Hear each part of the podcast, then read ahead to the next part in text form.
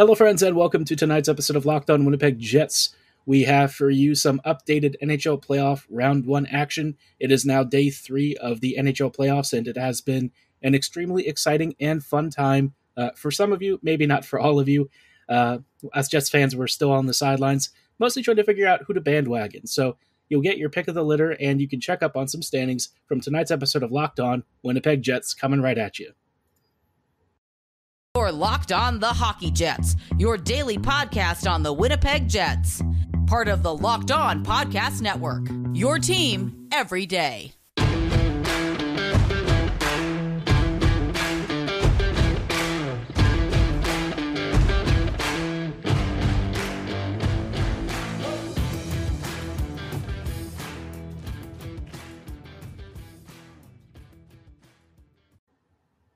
Hey, friends. Uh, thank you for pulling up a chair to tonight's episode of Locked On Winnipeg Jets, part of the Locked On Podcast Network, your team every day. I'm your host, Harrison Lee, an avid Winnipeg Jets fan and an online blogger. You can follow me on Twitter at HLivingLoco and at LO underscore Winnipeg Jets. Thank you for choosing to make Locked On Jets your first listen of the day, every day. If you like what you're hearing, be sure to like, follow, and subscribe on your favorite podcasting platform of choice, including Apple, Spotify, Google, Megaphone, Audacy, and YouTube. We have audio and video versions of this podcast available so you can take us on the go, listen at home. We're available for you 24 7 every day of the week. On tonight's episode, I thought it would be fun to, uh, to take a look at the um, updated NHL playoffs action. I think it's been a pretty crazy start to this year's playoffs. Obviously, we have a very stacked field, but you know the first round of games I think have had some very interesting results. Maybe some unexpected score lines, maybe a few surprises here and there, um, but certainly not for a uh, not for a lack of drama, especially early on. Before we talk about that, though, I did want to take a look at uh, a brief thing that has popped up from Elliot Friedman that I did say I wanted to discuss if there was maybe a little bit more grounding to it. Uh, and after I had some time to think about it, um, this rumor from Elliot Friedman was that, you know, not really rumor, I guess, he was speculating about who the Jets might be in contact with. Uh, Randy Carlyle and Scott Arniel um, as potential options for the coaching staff. I, I, think when it comes to Elliot Friedman saying something, though, it's, it's usually not just speculation. It's because someone somewhere has mentioned something. I don't think that he puts names out there uh, necessarily in a vacuum. So, um, in my mind, I feel like, you know, we've heard rumors recently about Chipman being uh, a lot more hands on with the team than you would probably expect from somebody in his position that's stuff that I've heard over the years. It does seem like it's finally gone public. So, um, that being the case, I, I think Carlyle and Arniel are guys who either have connections to the organization, to the city, or you know to the former team. And at least Carlyle has said that he wants to be coaching in the NHL again, which um, for the Jets, I would I would probably advise moving away from. Uh, Carlyle may have a championship title to his name, but you know, that was a different era of hockey. And quite frankly, once you started to look at his coaching impacts and how the Ducks played um, and how the Leafs were under him, neither team was as good as you might think. Um, the Ducks, I think, had a lot of really amazingly talented players, and so uh, maybe they were able to mask some of his tactical deficiencies. But you know, the other ten years that he's had, he's never really been, uh, you know, a high end elite winner. And I think as far as his coaching style is concerned, I can't really see him improving this team. Uh, I think it would actually be not that dissimilar from Dave Lowry, maybe a little bit more NHL experience there, but in terms of you know poor defensive structure, mediocre uh, offensive structure, I just can't really see ideas from him that would be uh, particularly great unless in the time that he's been out of the league he has studied and, and really changed the way that he thinks about the game. Maybe he has. Um, I just feel like if you're looking for a candidate and you you sort of realize that you don't have more than maybe a season or two left with the group, mostly as it is, uh, that makes it imperative to make the right hire. And I think if you're looking externally, there's not really many options that I, that I think would be super awesome. I kind of circle back to Pascal Vincent as a potential, uh, you know, I, I wouldn't say fringe option, but I think he's probably a little bit riskier than some of the other choices.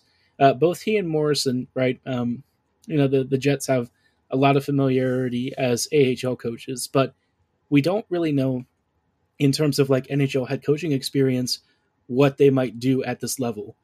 I do think Vincent is more progressively oriented, and the same can be said of Morrison. So, in that respect, I think if you had a choice between uh, a guy like Carlyle or Vincent slash Morrison, I would probably say, uh, you know, go with the Moose coaches. I think in the the current climate and the culture of hockey and the way that the game has evolved, I feel like the way that the Moose have played uh, under both head coaches is probably more of what the Jets should be looking to do. Not everything. Um, certainly, we've seen some really odd decisions here and there, like having what what was it like three or four defenders on the power play at one point. I, I get that they might be your most offensively gifted players, but maybe don't use them on your uh, your scoring advantage. Maybe try and leave it at least to the forwards. Aside from that, though, I think you know the Jets right now, uh, or at least the Moose are uh, the Manitoba Moose are, are playing a really aggressive press, um, lots of fast counters, and they've done you know a, a, lot of damage against really good teams with at times extremely limited resources. It's not like it's something that you can say is.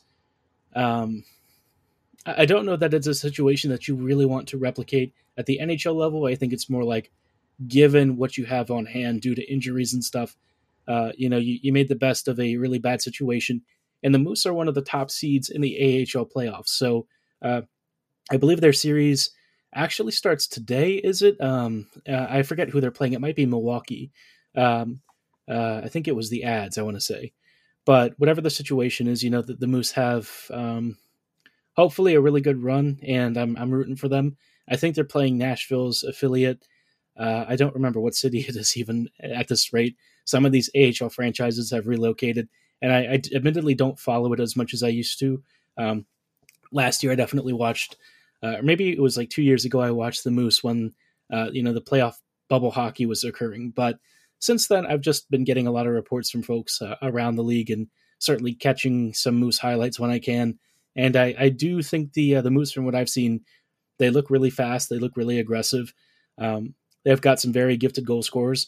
Greg Meireles has seemingly been a, uh, a really great gem in the rough. So I, I hope that uh, he can continue to really bag points and goals for this Manitoba squad.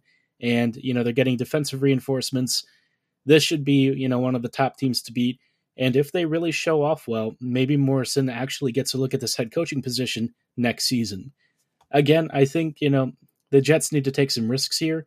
Don't just go with NHL experience because you think that's the safe choice go with guys who can actually help you change the culture of, of your team and maybe the way that you think about hockey. Go for a more offensively gifted, offensively minded uh, philosophy, and I think you're going to see and really start to reap the benefits of a team that is faster, more aggressive, and frankly has caught up to modern times. But, you know, for now, we don't really know who's actually the primary candidate, so we're not going to say too much more than that, but uh, we'll keep an eye on it and, and let you know when a coaching decision is getting closer, talk, talk about any of the major rumors, and go over how that will affect the Jets over the next few months. Uh, for now, though, I wanted to shift gears and talk about the present because we have uh, NHL playoff hockey, and it has been an absolute treat, especially for us neutrals. Before we talk about that, though, I did want to shout out our wonderful friends at Built Bar. Now, if you've heard me talk about Built Bar, you know that I'm a big fan of them. Uh, if you're not really sure what they are, they're the only protein bar that tastes more like a candy bar. Um, and right now is really the best time to give them a try. Summer's coming, and with summer, you're going to need some food on the go. Whether you're looking for the perfect snack to take with you on vacation, something to give your kids in their backpacks wherever they're traveling to, or whether they're still going to school, you know, we all need some kind of a pick me up. And built bars are super awesome. They're extremely delicious and they're guilt free. They've got some awesome flavors like churro puff, raspberry dark chocolate, which is a personal favorite, coconut, coconut almond, whatever flavor you're into, they've got something just for you. And if you can't decide, they've got a mixed box with 12 different flavors that you can assemble so you can get a nice little sample and figure out what your future favorite flavor might be. As great as they taste, they're even better for you, with most built bars clocking in at around 130 calories, 4 grams of sugar, 4 net carbs, and 17 grams of protein. So you can enjoy all of the greatness of a candy bar, but with none of the guilt. To place your order, go to built.com and be sure to use promo code LOCKED15 at checkout for 15% off your order. Again, that is promo code LOCKED15 at checkout for 15% off with built.com. Hello, friends, and welcome back to this episode of Locked On Winnipeg Jets. We are uh, about to kick off our day three coverage of the NHL playoffs. Uh, before we go any further, though, just wanted to say thank you so much again for choosing to make Locked On Jets your first listen of the day every day. While you're at it, I really encourage you to check out our Locked On Now program. It's a super awesome, super unique offering from uh, basically all of our network podcast hosts. We give you really hard hitting analysis uh, rumors, updates, news, all of the latest action around your favorite teams delivered to you in 20 to 30 second se- uh, segments so you get the most important analysis and the critical takeaways in a digestible easy to use format that you know you can find on your favorite podcasting platforms for free like Audacy, Megaphone, YouTube, Spotify, whatever platform you're listening to us on, you can find Locked On now on the same platform. So give them a subscription, give them a follow we really love and appreciate your support. Now, as far as uh, you know, speaking of daily updates, right? We've had uh, another day of NHL playoff action. This one being uh, day three, and it, it, was pretty crazy. Um, you know, we had uh, Pittsburgh and the New York Rangers again. Um, actually, I want to start off with day two because I think I, I, don't know if I've covered day two yet. Um, day two ended up being yesterday, and uh, these series, you know, th- this was, I think, for a lot of folks, um, some interesting results. Tampa Bay against the Toronto Maple Leafs, they ended up clawing back in their series five to three. Uh, this was one that I think you probably expected Tampa Bay to, to rally back. Um, this was, I, I think, a, a, pretty good game. Uh, Toronto actually had a good start, but Tampa Bay eventually started showing up at even strength and, and getting the Maple Leafs into some issues with discipline. And when you give Tampa Bay so many power plays, uh, eventually they just sort of overwhelm the Leafs. And I think Toronto, it, eh, you know, they were expecting at least a game here or there where they were going to drop results. Overall, I don't think Toronto really needs to change a ton other than just not to take a lot of penalties. I think that's the biggest thing. Uh, but overall, I mean, this is still going to be a very close series. I do think Toronto has the competitive edge here and is just, you know, they're fresher, they're a little bit faster, and I think they're going to recover from their mistakes and show up in a big way in the next game on the road. That'll this this was actually day three, so their next game is going to be on day five, which should be really interesting. I would recommend checking it out. You know, all, these games have all been super fun, but this series especially has been pretty close. Uh, one of the other games uh, earlier in the day that wasn't quite as close was Boston versus Carolina. Now, Boston actually came out of the gates again, uh, generating some pretty good scoring opportunities and trying to really find ways past Carolina's defense and goaltending, but for some reason, they've just not really been able to do it so far. Um, Carolina, you know, they're still without Freddie Andersen right now. Uh, in net, I think they've got, uh, let's see, someone I'm not super familiar with as far as I recall. Oh, it's it's Antti Raanta and uh, somebody named Kochet, uh, um, who I'm not. I don't actually know who this is. Uh, I don't know if there was another injury. Pyotr Kochechkov, uh, Kochetkov. I hope I pronounced that right. Uh, I don't know if he's like a recent arrival to the team. Um, I believe this is actually his first NHL game, or maybe I don't actually see a lot for him in terms of his his statistical record. Oh, he actually does have a couple of games uh, for Carolina. Uh, no numbers to speak of that would really stand out in any particular way, but uh, the, I think this is like the second or third goalie Carolina has already had over the past couple of months, and so you know the Canes they are kind of pressed like everyone else is for injury help right now, but um, as far as the the forwards and defense are concerned this team is still clicking along. Um, they've definitely conceded a lot of shots, con- uh, conceded a lot of shots to the Bruins, but it hasn't really been enough to put them in a situation where they're in trouble. Uh, they've just seemingly outscored their opposition by a pretty healthy margin. Uh, this game they won five to two. They got uh, contributions from Aho and, more interestingly, Nino Niederreiter. He's actually got three playoff goals now, which I think is a lot more than you would probably expect from somebody like him. I've always felt that when it comes to breakout candidates in scoring in the league, Niederreiter has kind of been up there for me, but he's just never really been able to clear that bar. He's a phenomenal playmaker, but in terms of a goal scorer, uh, hasn't really clicked for him uh, at various points in his career. Maybe you could say he's a little bit unlucky. Uh, maybe you just think he doesn't actually have that finishing talent. whatever the case is, um, at least in this playoff run, it's not been an issue. You could say he's over a goal a game already. So, yeah, a pretty good start for Niederreiter and the Canes. I, I, do think Carolina might have some issues if they were to face a, a Panthers squad. I mean, Florida is Florida, right? But uh, at least against the Bruins, they're not facing a team that has a lot of high end scoring talent. So they can still work around this and probably get through without too too many issues. Uh, now there were two more games on day three's docket, and we'll talk about those from the western side of things in just a little bit. Before we go any further, though, I do want to shout out the wonderful folks at BetOnline.net. Uh, I've actually used BetOnline before to bet on a Bundesliga match or two, uh, and I, at the time I was a complete noob and, and really had no experience with online betting, so I was kind of nervous about it. But BetOnline made it super easy and super approachable for just about anyone, whether you're uh, really you know an online betting expert or somebody who really doesn't have a lot of experience with it. And you know they're they're more than just a betting site. BetOnline.net is your number one source for all of your betting stats and sports info. They've got all the latest sports developments, league reviews, news, rumors, transactions, uh, everything from basketball playoffs to the MLB season and even the Kentucky Derby. But if you're not into sports, no problem. They've also got plenty of live casino games to keep you entertained, and they've also got plenty of news updates and information so you can do a spot of reading while you're going through your latest betting lines. They really are your continued source for all of your sporting wagering information, uh, including live betting, playoffs, esports, and so much more.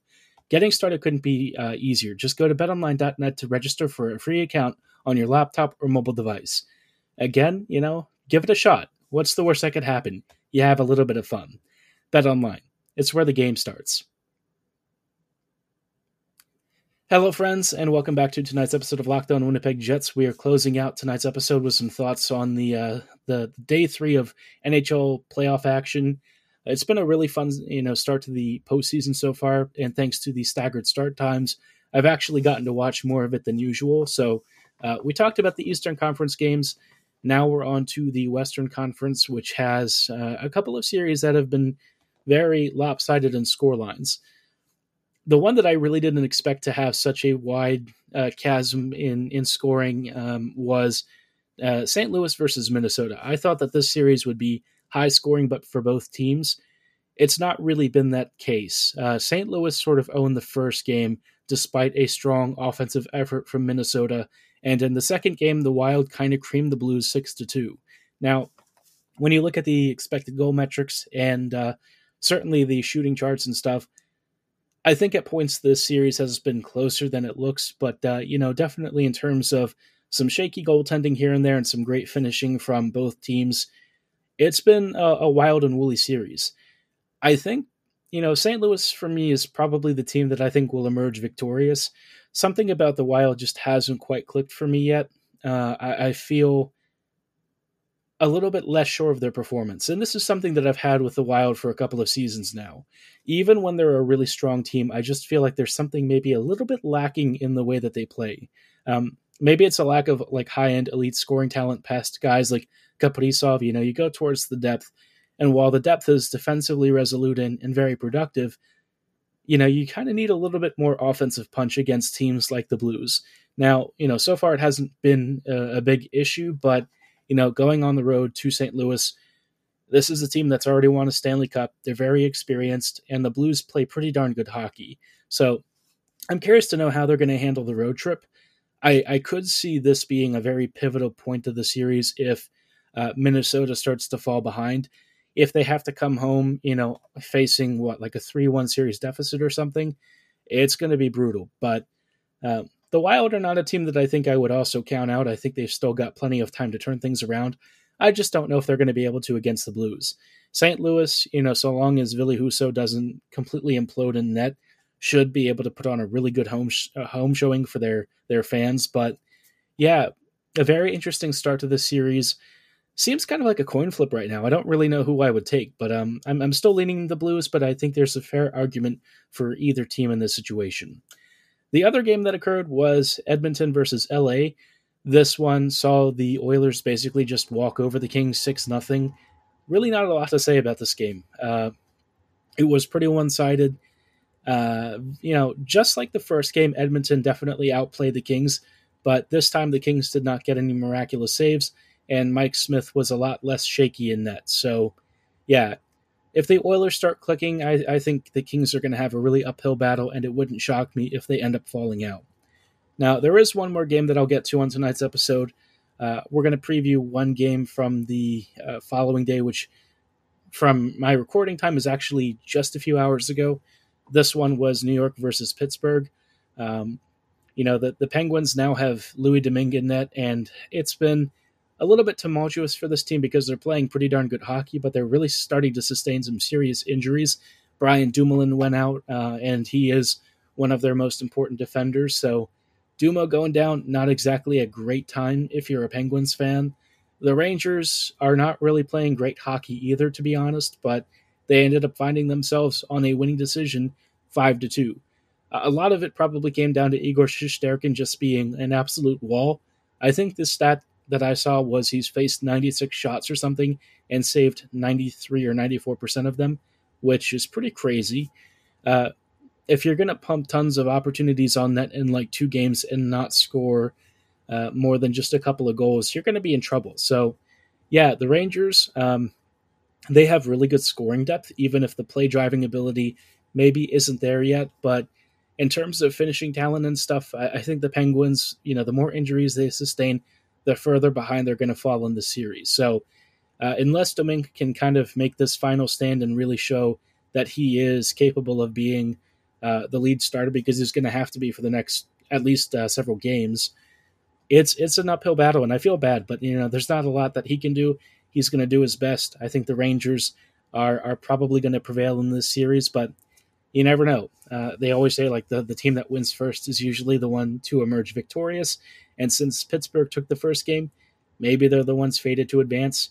Uh, you know, with the, the roster situation that they're dealing with, though, uh, I'm not really thinking that's going to happen. So keep an eye on it. We've got plenty more playoff action coming up. And uh, over this weekend, I'll record some content for you uh, to give you an update on some of the latest stuff that'll that'll go live on Monday. We'll talk about some further games from day number uh, four of the NHL playoffs, and then I'll also give you some stuff from over the weekend. But for tonight's episode, that is going to be all the time that we have.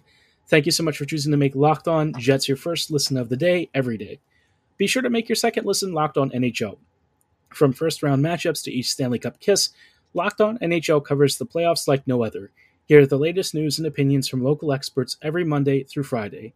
It's free and available wherever you get your favorite podcasts, so be sure to like, follow, and subscribe right now. And as always, thank you for listening. Have a great night, and go Jets go.